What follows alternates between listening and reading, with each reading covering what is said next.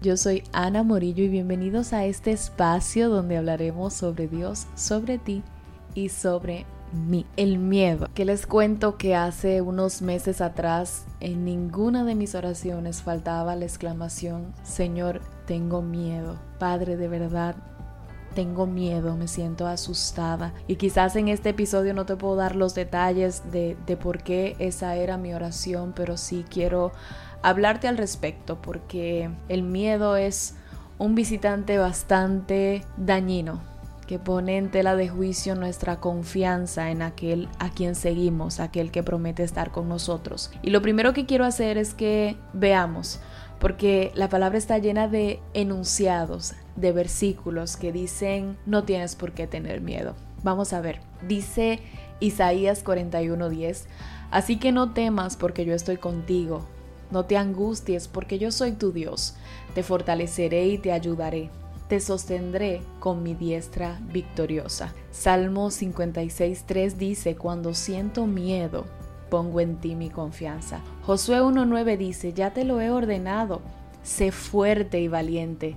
No tengas miedo ni te desanimes, porque el Señor tu Dios te acompañará donde quiera que vayas. Isaías cuarenta y uno trece dice: porque yo soy el Señor tu Dios, que sostiene tu mano derecha. Yo soy quien te dice: no temas, yo te ayudaré. Y primera de Juan cuatro dieciocho dice: sino que el perfecto amor echa fuera el temor. El que teme espera el castigo, así que no ha sido perfeccionado en el amor. El miedo es eso. El miedo es un enemigo silente que viene a ponerse a nuestro frente para saber con qué se encuentra. Y por eso quiero hoy que escuches esta historia conmigo, después de leer estos textos, que yo sé que a veces en las situaciones en las que nos encontramos pareciera como si no lograran traspasar nuestro interior. Pues hoy quiero invitarte también a leer lo siguiente, y es que Mateo catorce veintisiete treinta y dos dice: pero Jesús les habló de inmediato, eso es, a sus discípulos, y le dijo: no tengan miedo. Dijo: tengan ánimo, yo estoy aquí. Entonces Pedro lo llamó: Señor, si realmente eres tú, ordéname que vaya hacia ti caminando sobre el agua. Sí, ven, dijo Jesús. Entonces Pedro se bajó por el costado de la barca y caminó sobre el agua hacia Jesús. Pero cuando vio el fuerte viento y las olas, se aterrorizó y comenzó a hundirse. «Sálvame, Señor», gritó de inmediato. Jesús extendió la mano y lo agarró. «¿Tienes tan poca fe?», le dijo. «¿Por qué dudaste de mí?». Cuando subieron de nuevo a la barca, el viento se detuvo.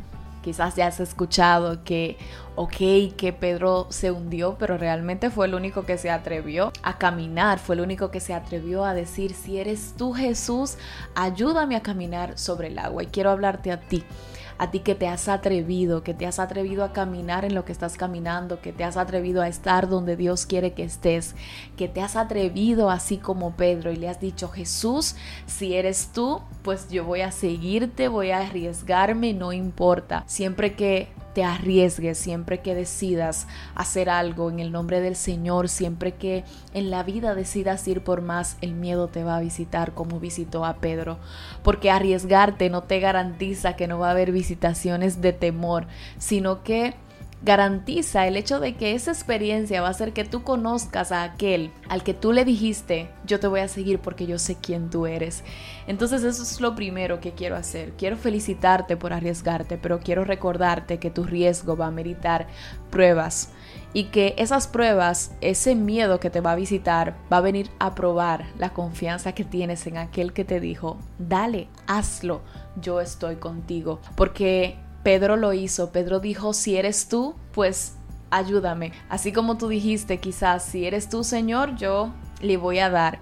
El miedo va a venir, va a venir a visitarte, pero vamos a ver con qué se encuentra cuando venga a visitarte. Quizás la historia de Pedro no termina como todos queremos que termine, y quizás muchas veces tú y yo nos hemos encontrado frente al miedo y no se ha terminado la cosa como Dios espera que se termine, pero sí nos ha enseñado a confiar más, a conocer más a aquel que nos dice: haz lo que estás haciendo. Y yo sé que te lo he dicho en otros episodios, tienes que conocer a aquel que te llama, porque es que el miedo siempre va a venir. A mí me ha visitado en retos grandes, como te conté hace unos meses, yo estaba muy asustada y el Señor usó eso para que yo aprendiera a conocer otra cualidad de Jesús. Hey, esta temporada de miedo, ese miedo al futuro, ese miedo a hacer lo que Dios te está diciendo que hagas, ese miedo a arriesgarte, ese miedo simplemente está llevándote a que conozcas más a aquel que ha prometido acompañarte. Y quiero decirte dos cosas que no puedes hacer cuando tengas miedo. No te entregues a tus pensamientos y no te entregues a tus posibilidades. Es decir,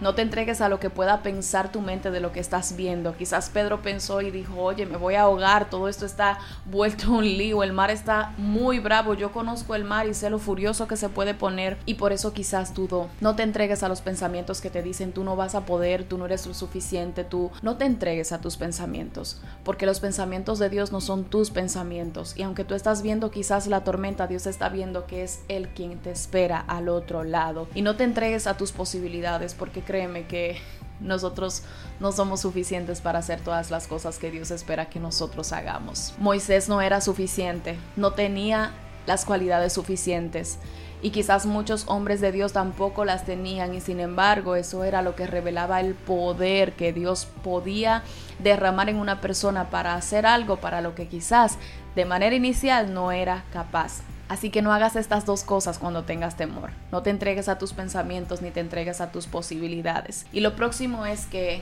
quiero decirte cosas que sí puedes hacer. Profundiza más en quién es Dios. Recuerda lo que ya Él ha hecho. Y no, no específicamente quizás contigo, pero sí ha hecho con otros. O quizás ha hecho con las personas en la Biblia. Es decir, piensa en con quién Dios lo ha hecho y vas a entender que también contigo Dios puede hacerlo. Y entiende que no es con tu capacidad ni habilidad, sino con el sustento de Dios en ti. Yo sé que quizás necesites escuchar este episodio dos veces para entender lo que te acabo de decir, pero el miedo es más común en todos de lo que podemos imaginar, pero sí hay una manera de nosotros enfrentarlo, y es asegurándonos de conocer a aquel que nos dice, ven, yo estoy aquí, como aquel que le dijo a Pedro, camina. Camina por el agua, aunque es un territorio desconocido, hazlo, ven, porque yo estoy aquí. Quizás Dios te está llamando a caminar por un territorio desconocido. Quizás te está llamando a caminar por las aguas y tú estás muy acostumbrado a caminar en tierra. Pero al final no se trata ni del agua ni de la tierra, se trata de aquel que te está llamando a caminar. Así que no temas, porque Dios está contigo, y en lo que sea que Dios esté poniendo al frente o en lo que sea que quizás el enemigo ha querido infundir temor en ti, tú tienes el respaldo y la compañía de Dios en tu vida. Te bendigo en el nombre de Jesús y espero que te sea de muchísima bendición este episodio. Nos escuchamos el próximo martes.